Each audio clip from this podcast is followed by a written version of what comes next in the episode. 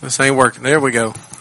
All right, 3 to 7 could be dismissed for Children's Church. The rest of you, if you would, open your Bible to 1 Thessalonians chapter 4. While you're turning there, boy, I sure love that last song that they sung. You know, it is the hope that we have in Him that we can even stand here this morning. I pray that, as Jeremy said in prayer, that Christ is a reality to you this morning. And if He is, then we should have something to be joyous about, to have hope in, to shout and sing. You know, when the preacher comes up, most of the time everybody gets real quiet and just stare. But you know, this is just another form of worship. So feel free to worship any way you want to this morning. Amen? You ain't got to be quiet. If you want to, that's fine. But if you want to shout, go ahead. 1 Thessalonians chapter 4. We're going to be looking a couple of verses here. I did some studying this week, and I was looking here, and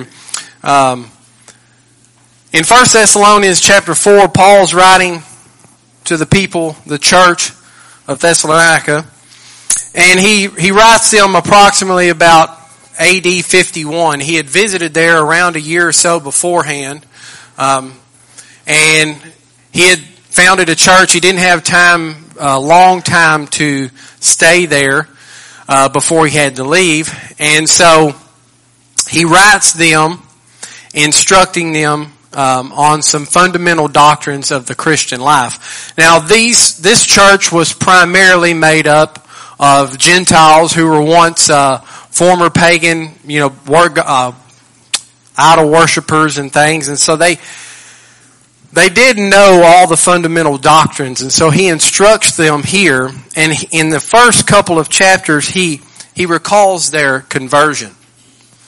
And he talks to them about their conversion, of how they should no longer be walking in the same manner that they did before.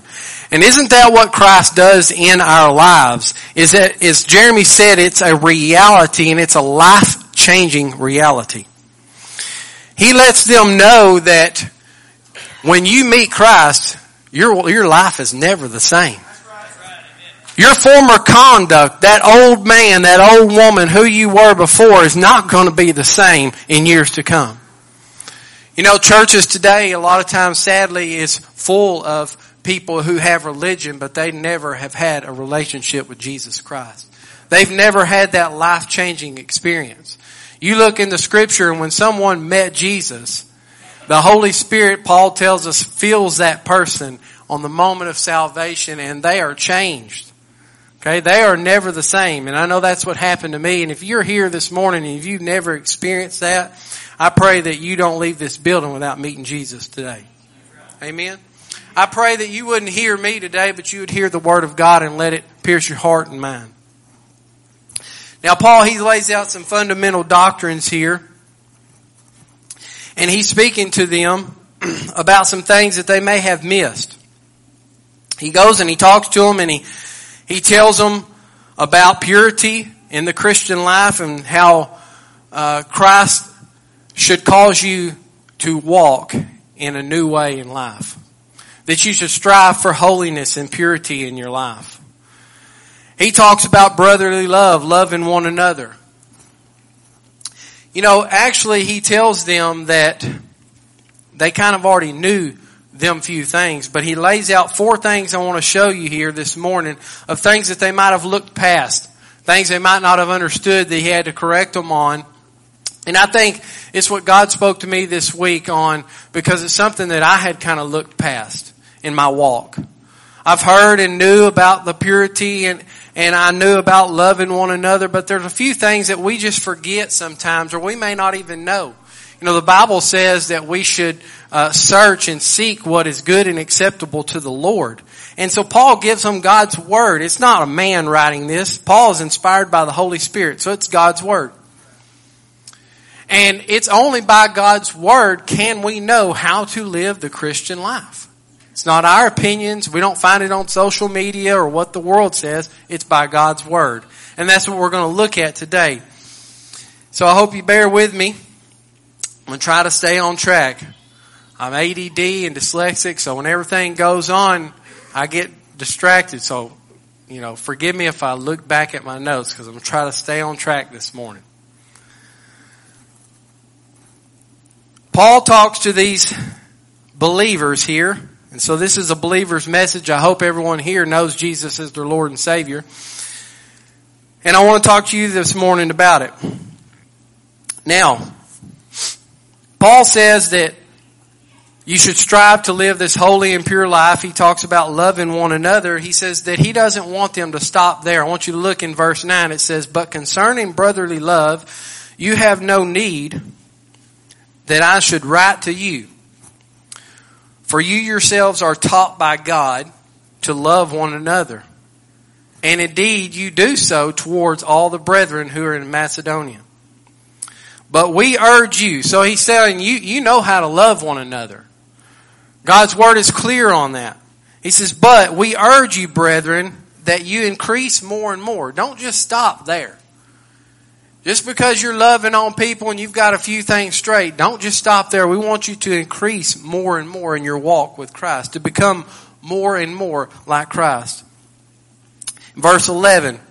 If you got a pen here, this will be number one that I want you to underline. It says in verse 11, I want you to notice something before I get there.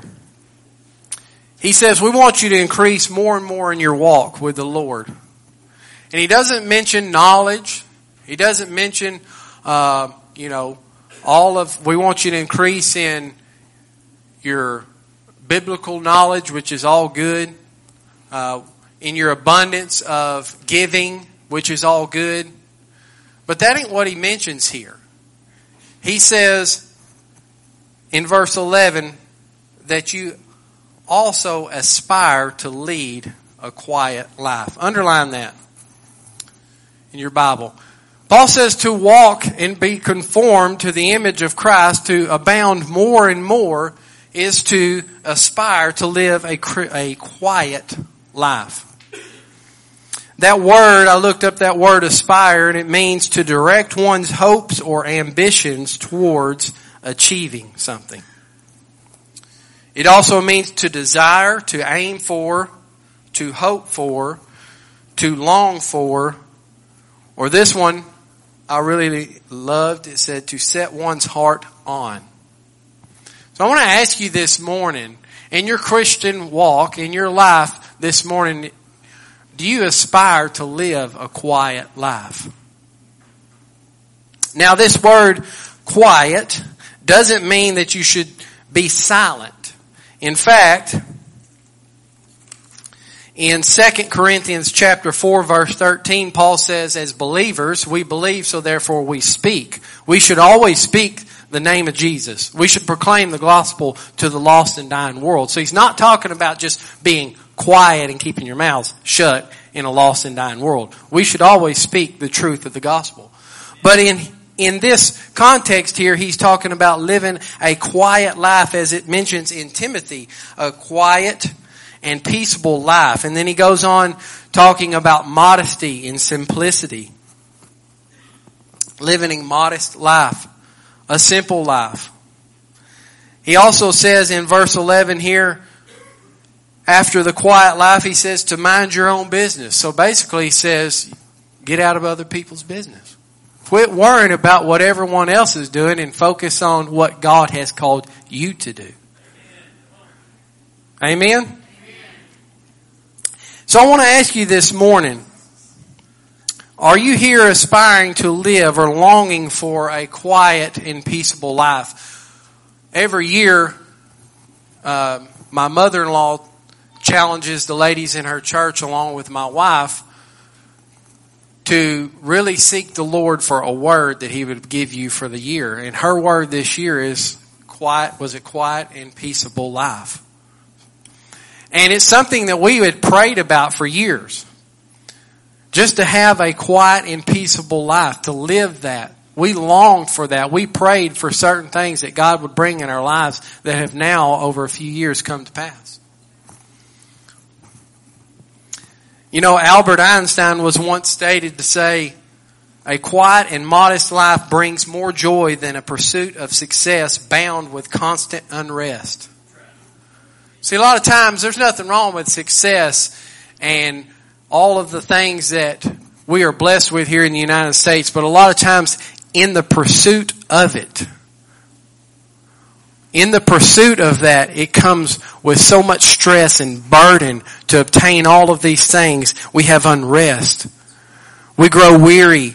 We forget to go back and enjoy the simple things of life. We forget to enjoy the fellowship of other believers. As they came up and talked about the mission trip to Romania, one thing that I noticed everybody continued to talk about that the Manaris were longing for was just fellowship. It wasn't, hey, send us a biblical scholar who can teach us all of this stuff. Send us more money. None of that. It was, hey, we want somebody to love on us. We want to talk to people. We want to have life with people. One of the things that we were blessed with about this abundant, simple life here, this quiet life, was a new property that we obtained by some good friends of ours. And in that, being out there in the quietness, I've been able to fellowship with friends, two guys now that have struck up conversation. And we've spent hours just riding around in a hot tractor, just talking about the Lord. But it was that simplicity that builds the bond between two brothers.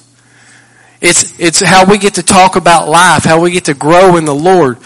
It says, where two or more are gathered, there I'll be. And I feel like that the Lord has really spoke to me through this simple life. Amen. So I pray that this morning you're not worried or bound up on so much of the success and what's taking place in your life. Is your ministry going right or all this? And you just take the time to aspire that your heart's desire would be to live that simple and quiet, modest life while speaking the truth. You know, one thing that me and Lane have been doing is we had made a promise to our children that we wouldn't watch anything that they couldn't watch. And so that's hard to find anything that you can watch as a family nowadays. And so we had to go back in time and look for old stuff to watch. And we come across and started watching the show Little House on the Prairie. Now, as a kid, I thought that was the dumbest show that's ever been on TV, and I just turned it off. But now that I've gotten older, I have a little less hair, and I see it now not from the kids' perspective, but from the parents' perspective. And we've grown to love the show. Our children love it, and we watch it at night. And it has good principles, biblical morals, and it teaches the kids things about loving one another. And, watching that, me and Lane have several times said, I wish we could go back to that time when it seemed like times was simpler. Although it may have been a little bit harder to live, it was simpler in the fact that we watched it on every episode after Sunday morning service. They go to church, and instead of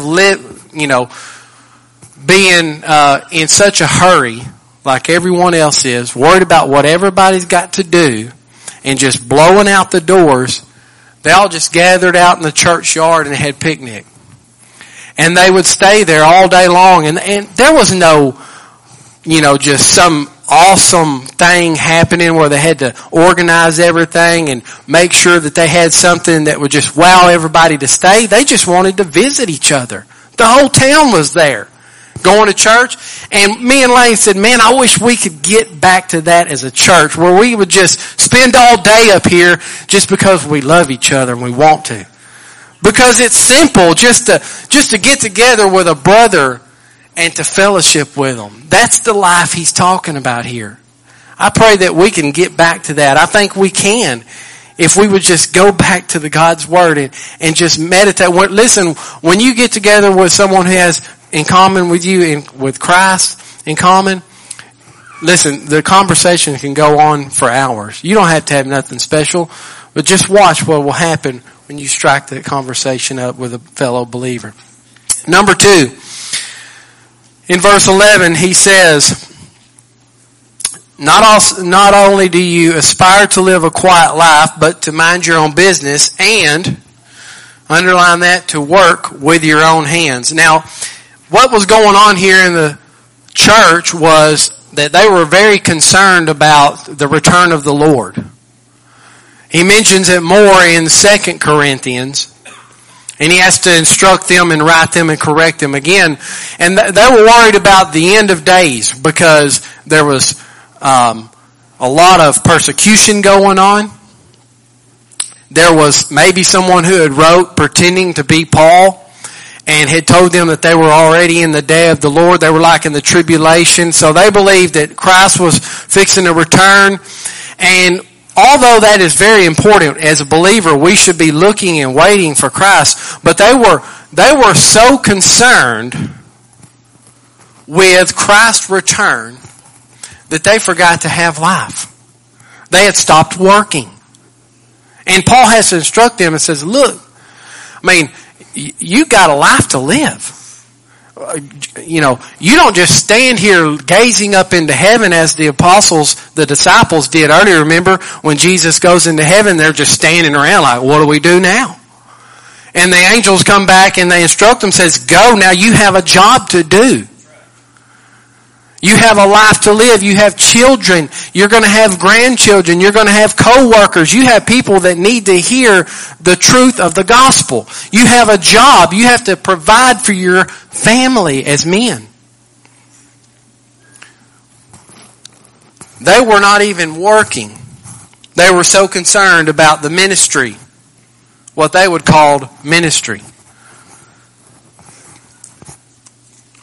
Did you know Paul says that it's a command? He says, we command you that you work with your own hands. Now, he lays that out in 2 Thessalonians chapter 3, and you can study that. But just going back, you know, that's something that I don't like to hear too often, is that I'm commanded to work. Because honestly, I don't like it. Me and Garrett was digging ditches this week, and neither one of us liked to work. When it comes to that, I like the money, but I don't like the physical labor sometimes. But as men, we are commanded to work, that we should work with our own hands. You know, back in Genesis chapter 2, before sin even came into the picture, when God created Adam in his image, he was created to be a worker. It says that he was there, he placed him in the garden. You can look that up. And he would put him there to tend the garden and to keep the garden. And that word keep, tend, they're both action words. Okay, and it was that he was to work it with his own hands, and he was also to take guard of it. That's what that word keep means. It was like a military word, that he was to stand guard of what God had placed him over. And that's what we're commanded to do. And Paul says, you are supposed to work as believers. We're not supposed to just be so focused on what we would call the ministry in American Christianity that we stop working and we become a burden to others. That as men and women, we are designed and created, men are created to work. It says there in Genesis chapter 2 that Adam was a worker. And it was to be a blessing for him. Work was a blessing. Now that was before sin, and so sin's taken its toll, and it seems not to be today quite such a blessing because of the physical aspect of it. But it can still be a blessing. Work is a blessing that God blesses us with. I know very many men and women here, families, who live for the Lord, and the Lord has blessed them tremendously in their businesses, in their work. And through that has come a tremendous amount of blessings, and people have come to the Lord through their businesses, through their work, through that type of ministry. In Psalms 128 verse 2, it says, when you shall eat of the fruit of your hands, you will be happy, and it will be well with you. There's something about, even though working hard takes its toll and in that moment you question what you're doing, there's something about working hard for a living, Living that life, providing for your family as a man, when you are able to provide for your family, that brings great joy. When you're able to reap the benefits, eat the fruit of your labor. And that's what Paul's talking about here. Number 3, I want you to look at, in verse 12, it says that you may walk properly towards those who are outside. I want you to underline that there. In 2 Corinthians chapter 5, verse 20, it says that we are ambassadors or representatives for Christ. Now, Paul's talking to these believers here, and he's instructing them how to live the Christian life. And he lays out these doctrines, and he's telling them that not only is this for you, but it's for others outside. You have people looking at you in your life and how you live your life. And the things that you do are going to affect generations to come. It's going to affect the people around you. Not only your family, but the people around you, because they're looking at how you conduct yourself. I mean, if you think about this, if you're not working and you become dependent upon the church or someone else, and you're broke all the time, and it causes stress and, difficulties in your family, if someone on the outside looking in looks at your life and they see that, they're going to long for that? Is that going to be a good testimony to them? Because it says that we are a testimony to Christ. We are ambassadors. We represent Him. It's a poor testimony not only to your family, but to the people outside. And in number 4, in verse 12, it says that you may lack nothing. Underline that. This not only refers to physical and material blessings, like it can in Psalms chapter 1, verse 3, talks about a person who delights himself in the law of the Lord. Someone who lives by God's word.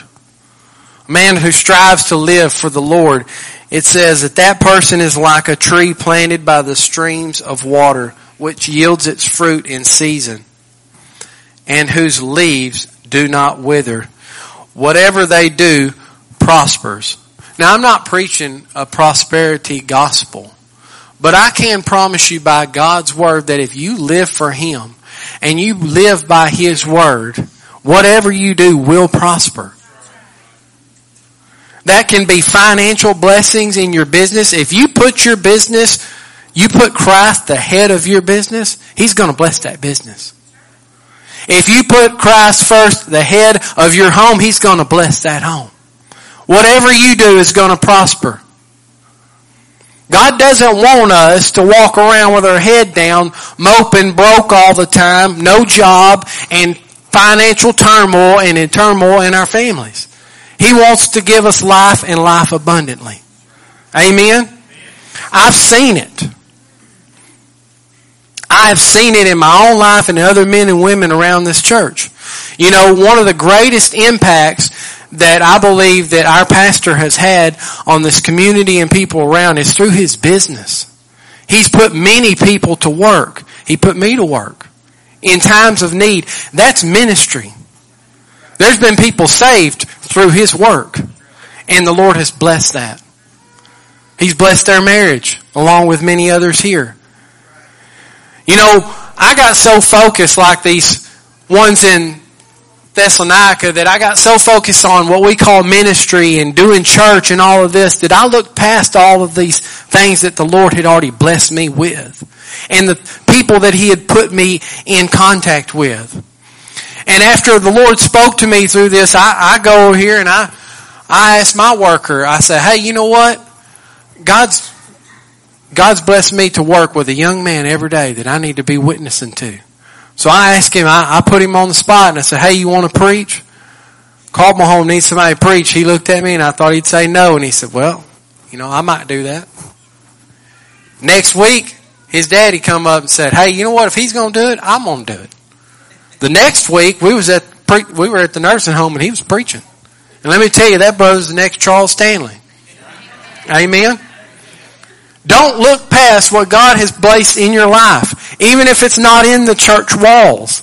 You have a ministry in your family, in your business, and out in the world. And that's what I believe that Paul was trying to get across to these people was, don't just stand there gazing up in the heavens, worried so much about, biblical knowledge is great, and we need to be learning and studying. That's the only way we know how to live. But don't just be so focused on these things and doing church that you forget to just enjoy the simple life and the fellowship of other believers. Like this morning, don't rush out when we close here and just worry about everything else you got for the rest of the week. Get somebody and take them to lunch. And visit with them. Call them. Get their number. Make a friend here. That's what this is for. Amen? Iron sharpens iron. We build a bond here as believers. And I want to get back to that. Because not only is when you do these things, not only is there blessings financially and in your marriages, but also a life this way, a life lived this way. It talks about it in James chapter 1 that it produces patience. And patience produces endurance. And that produces maturity, that you lack nothing. It grows you in your walk with the Lord. When you take that quiet time, when you're not so busy, when you're able to visit with other believers. We look back on these shows and they went and visited each other and they just hung out and they talked. And we wonder why our society is the way it is now today. We don't even visit with each other other than social media. Let's get back to that. Why? So that we lack nothing. When you have friendship and fellowship, you lack nothing because you have the love of a brother or a sister in Christ. That's far greater than any financial blessing. Just like I mentioned earlier that the Menaries, they want fellowship. They want that companionship with another. That's something that I believe that the church is longing for today, that we need to get back to, that they were facing there. Don't forget to live life. Enjoy it until Christ returns. And while we're enjoying life, you just watch what impact that has on this community and the world around us. Because let me tell you something. There's a lot of stuff going around the world, but there ain't many people enjoying life. There's nothing wrong with enjoying what God has blessed us with. Some of the greatest times that I've had with brothers and stuff in Christ here is hunting and fishing. Whatever it may be, whatever you enjoy, get with another brother. Take them with you. I know many people here enjoy certain things and they bring lost people with them. And then next thing I know, them lost people are joining right with them because they want what these people have. And now they've met Christ. That's what we need to get back to. You know, in Acts chapter 18, and I'll close with this. In Acts 18, it says that Paul went to a town of Corinth. Now, Paul's a missionary, a preacher. And he's, one of the greatest evangelists that's ever lived. Missionary. Pastor. He's in the ministry. And during this time, he goes to a town and it says he meets somebody, Aquila and Priscilla. And I believe he met them because it says that they were of the same trade. They were tent makers. They had something in common. So, you know what he did? He stayed with them. He had life with them.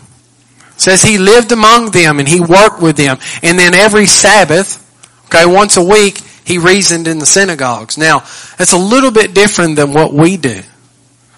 Because remember, the synagogue at that time was filled with Jewish people who did not believe Jesus was the Messiah. So he was going to unbelievers once a week, preaching the gospel. The rest of the week, he was gathered with people he had something in common with. Brothers and sisters in Christ who had the same trade. They worked together and they had church together every day during the week. It's a little bit different than what we do today.